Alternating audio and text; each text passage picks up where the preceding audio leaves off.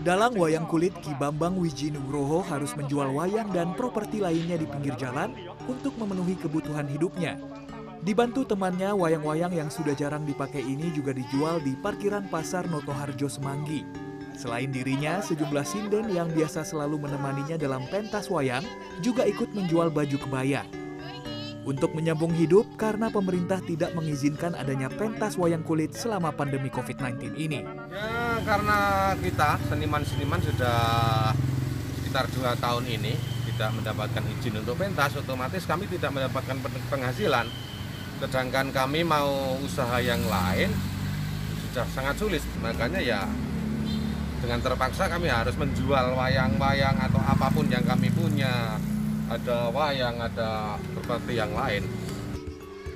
Menurut Bambang, aksinya ini juga sebagai wujud protes kepada pemerintah karena adanya larangan pentas. Seniman dalang asal Yogyakarta ini berharap pemerintah bisa memberikan izin untuk para seniman bisa mentas lagi.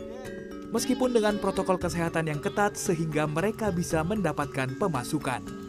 Sri Hartono, Solo, Jawa Tengah.